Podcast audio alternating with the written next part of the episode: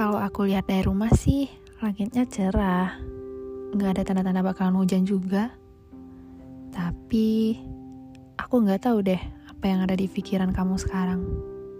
Soalnya, aku nggak bisa telepati. Tapi apa pun itu, semoga juga cerah kayak langit sekarang ya. Biar aku juga tahu, tanpa harus nanyain kabar kamu.